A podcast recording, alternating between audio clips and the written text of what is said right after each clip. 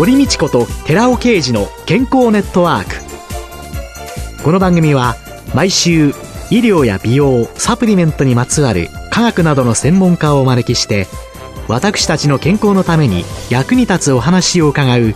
健康生活応援番組です。包摂体サプリメントと MGO マヌカハニーで健康な毎日をお届けするコサナの提供でお送りします。ここでコサナから番組パーソナリティで神戸大学医学部客員教授寺尾啓治社長の新刊スーパー食物繊維で不調改善全く新しい腸活の教科書発売のお知らせです。健康増進のための腸活に欠かせない食物繊維。最新の研究によって、アルファオリゴ糖が持つ食物繊維としての様々な働きが分かってきました。知っておきたい体のメカニズムを分かりやすく解説しながら、アルファオリゴ糖を用いた腸活にまつわる最新のトピックスや食事術を満載しました。寺尾刑事、小佐奈社長の新刊、スーパー食物繊維で不調改善、全く新しい腸活の教科書、発売のお知らせでした。こんにちは、堀道子です。寺尾啓二です。今月も先月に引き続き、小佐奈社長で神戸大学医学部客員教授の寺尾啓二さんと共に、続サプリメント革命、パーソナル化サプリメントのすすめと題してお送りしています。寺尾さんよろしくお願いいたします。よろしくお願いします。第2週目の今日は、脳機能改善、認知症にならないためのトッピングについて伺います。平成29年度高齢者白書によると、2012年認知症患者数は460万人、高齢者人口の約1%だったんですけども、2025年には5人に1人、20%が認知症になると推計されているんですね。認知症は主にアルツハイマー型の認知症と脳血管性認知症の2つのタイプが多いんですけれども、日本ではアルツハイマー型が68%、脳血管性が20%だと言われています。糖尿病患者はアルツハイマー型の認知症になりやすいと。脳血管性認知症っていうのは動脈硬化による場合が多いと言われています。糖尿病患者さんっていうのは、はい、アルツハイマー型。になりやすいって言われてるんですね。糖化が関係しているんだと思います。認知症にならないためにっていうところでは、やはり運動をやるべき、特に有酸素運動がいいんだということをまず言っておきたいんですけども、脳はその機能を維持するために体全体の血流量の20%を必要としています。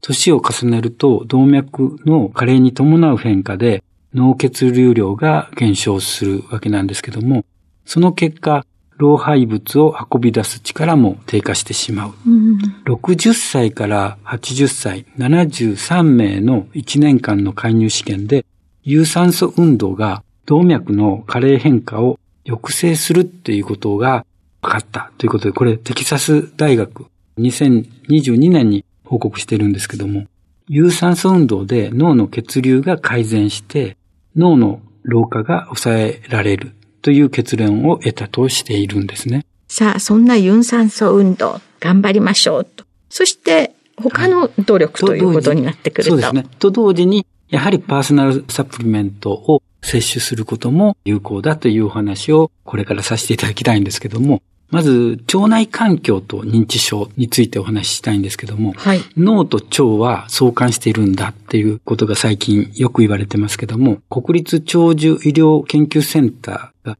2019年に腸内環境と認知症に強い関連があることを発表しているんですね。認知症の人は腸内にバクテロイデス菌が少なくて、健常人は多い傾向にあるということを言ってるんですね。うん、同センターで受診した男女180名を対象に、便の細菌の DNA を抽出しまして、腸内フローラの構成を解析してるんですけども、有効なデータを得られた128人分で認知症の発症状況を照合したんですけども、その結果、認知症の人はバクテロイデス菌が少ない。バクテロイデス菌が多い人はそうでない人に比べて認知症を患う確率っていうのは約10%。つまり10分の1となったんですね。そんなに違うもんだったんですか、はい、そうですね。ですからバクテロイデス菌っていうのは非常に鍵を握っていると思われます。不安やストレスで腹痛や下痢が起こる理由って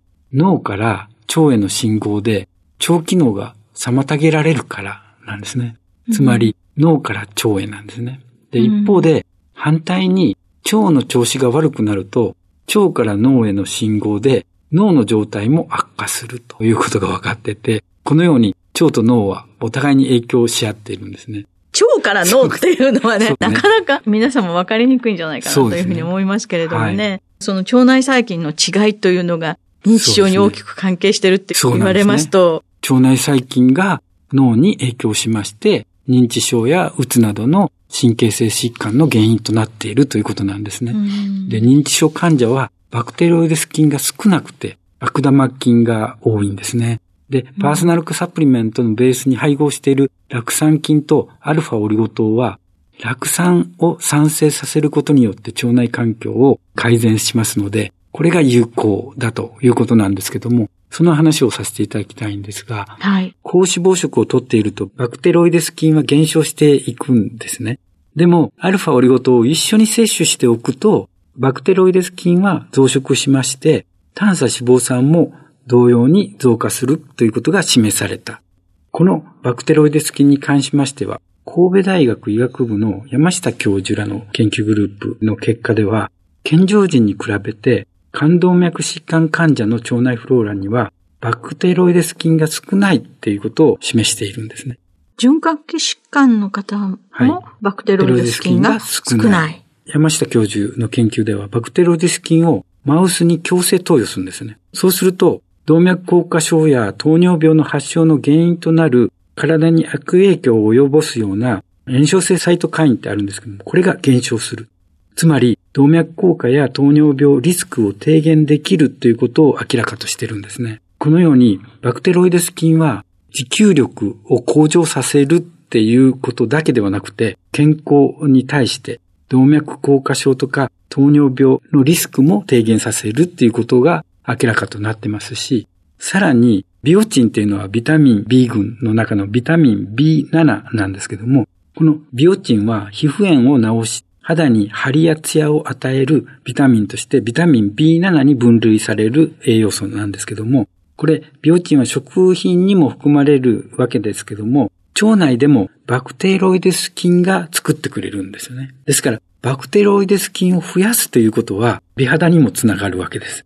ですから、アルファオリゴ糖を摂取することによって、バクテロイデス菌を増やすっていうことは、持久力だけでなく、そして健康、動脈硬化、糖尿病のリスクを低減できるだけでなく、病に対しても有効だということなんですけども、それに加えて認知症予防なんですね。バクテロイデス菌は認知症予防に対しても効くということが分かっている。一つ目は腸と脳の相関に対してアルファオリゴ糖は腸の状態を良くする、バクテロイデス菌を増やす、そのことによって認知症予防につながるんだというお話をさせていただきました。次に、じゃあ、認知症対策としてどんなものがあるかっていうお話なんですけども、アミロイド β、老人斑を減少させる。これがアルツハイマー病の発症を抑えるというものなんですけども、アルツハイマー型は脳細胞が萎縮していく脳の病気ですけども、アミロイド β を主成分とする老人斑が脳内に蓄積するということで、アミロイド仮説が最も多くの研究者に今でも支持されておりますけども、アミロイド β が脳内沈着した老人斑を持つアルツハイマー病態のモデルマウスを用いまして、様々な機能性成分で老人斑の減少効果、つまりアルツハイマー型認知症の予防効果、中合効果を検証した研究があるんですけども、その結果、アマニ油に含まれるアルファリノレン酸。これオメガ3不飽和脂肪酸ですけども、生体内で EPA や DHA に変換されるというものですけども、このオメガ3不飽和脂肪酸、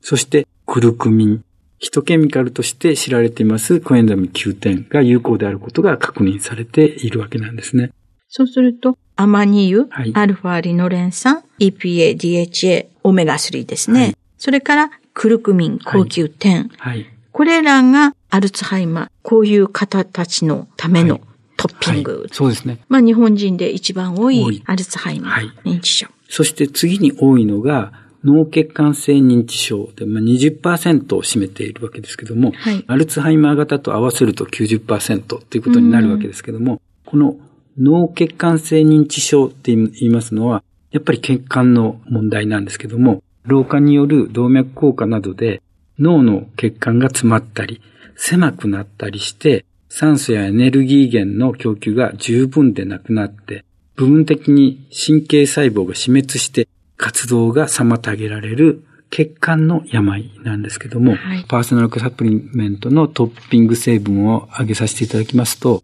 美容のトッピングですでに紹介しております、体痛活性化による毛細血管再生作用のあるクルクミンとピペリン、これを挙げさせていただく。それから血小板の凝集を抑制して血栓を予防する作用があるということで、アルファリノレン酸、EPA、DHA などのオメガ3不飽和脂肪酸。これはアルツハイマー病のところでも出てきましたけども、脳血管性認知症に対しても有効であるということなんですね。で、もう一つは動脈硬化の原因となる LDL コレステロールが酸化してしまうところにあるんですけども、その酸化を抑える抗酸化物質が必要です。これにはスーパービタミン E と呼ばれているデルタトコトリエノール、クルクミン、そしてビタミン B 群、亜鉛等がいいことが分かっています。そうやって考えてくると、クルクミン、ウコン、カレーのウコンの成分ですよね。そうすると、私たちは、なんとなく巧みに利用はしてたんですよね。そうですね。ですよね。そうですね。何らかの形で大豆成分を取るイソフラボンがいいんだ。イソフラボンっていうのが分かってきただけであって、以前から日本人は大豆を食べてましたし、うん、そしてインドではカレーのターメリック、ウコンっていうものを取ってました。それが成分としてクルクミンだったということなんで、そういう抗酸化物質を取ることが非常に大事だということですね。それで、もう一つ、パーキンソン病、これに対しては、やはり他のアルツハイマーであるとか脳血管性認知症と同じ抗酸化物質が必要だというところでは一致してるんですけども、コエンザミ Q10 がどうも良さそうだということが分かってるんですね。パーキンソン病患者を調べていきますと、体内にあるもの、グルタチオンがどのくらいあるのかとか、コエンザミ Q10 がどのくらいあるのか、外から取ったビタミン E がどのくらいあるのかとか、それから R、アルファリポ酸、生体内で作られてますけども、これがどのくらいあるのかって調べていくと、パーキンソン病患者で大きく欠乏しているのが、コエンザミ Q10 なんですよね。ですから、コエンザミ Q10 が欠乏している確率が非常に高いので、コエンザミ Q10 を摂取すれば、パーキンソン病患者の症状が良くなるんではないかということで、臨床試験が行われてて、それが確からしいということが分かってきてるんですね。パーキンソンにコエンザイム Q10 が効くっていうことは、障害を受ける部位が違うだけで、はい、パーキンソンと同じと言われているレビー小体型の認知症にも、はいね、高級点というのは、ね、いい効果を期待できるということですかね。で、ファイトケミカル、いろんなものを昔から人は摂取してきたんだと。はい、それが結果として健康増進効果が見られたということなんですけども、うん、コエンザミ Q10 はもともと人の体の中で作られているものなので、はい、私はそのファイトケミカルとやっぱり分けるべきではないかということで、ヒトケミカルという言葉を作りましたけども、人の体の中で作られている抗酸化物質。これ作られてるからいいのではなくて、やはり年齢とともに減っていくので、これは補う。特にパーキンソン病の症状がある人とか、そういった人たちにとっては、コエンザム9点の生産量が非常に下がっていると考えられますので、積極的に外から補うということも大事じゃないかと思われるんですね。私たちは体の中でインスリンを作って血糖値を下げたりしてるわけです。女性ホルモンが女性の血管のしなやかなものを作ったり、でも加齢とともに減ってくる女性ホルモン。はい、で、それをホルモン補充療法として補いましょうよっていう、はい、人生100年時代だから、はい、それまできちんと作れなくなったものは補うっていう、そうね、そういう視点で考えていくことが必要なんでしょうね。はい。あと、お薬によってね、スタチン系の脂質異常症の薬なんかそ。そこも非常に大事なところでして、スタチン系の薬剤って言いますのは、コレステロールが多いためにコレステロールを減らす。生体内でコレステロールは作られてるんですけども、そのコレステロールの生合成を止めるっていう薬ですから、これ、コレステロールも作られる工程の中に、コエンザイム Q10も同様に作られているんですよね。となると、スタチン系の薬剤を飲むと、結果として、コレステロールは減りますけども、コエンザイム Q10も減ってしまうんですよね。それが分かっているので、スタチンを摂取している人たちは、必ずコエンザイム Q10を摂取すべきなんです。そういうのが、一般の方々の当たり前の知識となって、普及していくことっていうのは本当に大切ですよね。ねはい。その他には、あと自律神経障害ですね。はい。やはり認知症っていうことになると、自律神経障害っていうのも必ず取り上げないといけないんですけども、これはもう高齢者だけの問題ではないです。若者にとっても、うつ病とか統合失調症などの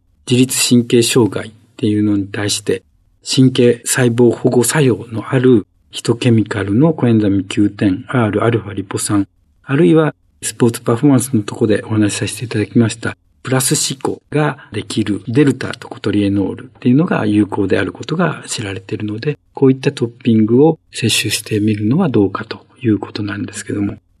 じゃあ、今週の話をざっとまとめていただきますと。はい。脳機能障害、認知症の予防のためのトッピング成分といたしましては、まず、アルツハイマー型認知症、脳血管性認知症、パーキンソン病、自律神経失調症というものがありますけども、効果のあるものといたしましては、まずアルファオリゴ糖、酪酸菌、ヒトケミカル、グルクミンを配合している健康のゴールデンプレミアムベースというのがありますから、これを選択していただければと思います。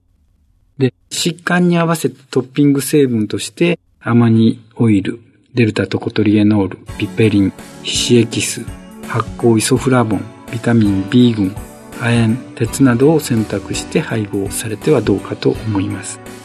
今週は小佐奈社長で神戸大学医学部客員教授の寺尾啓二さんとともに続パーソナル化サプリメントの勧め脳機能改善認知症にならないためのトッピングについて伺ってまいりました。寺尾さんありがとうございました。ありがとうございました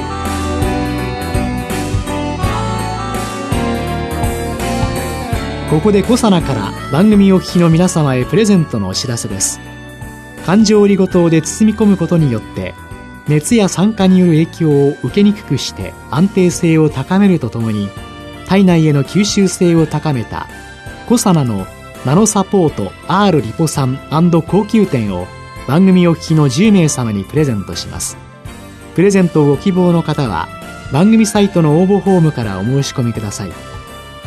コサナのナノサポート R リポ酸高級店プレゼントのお知らせでした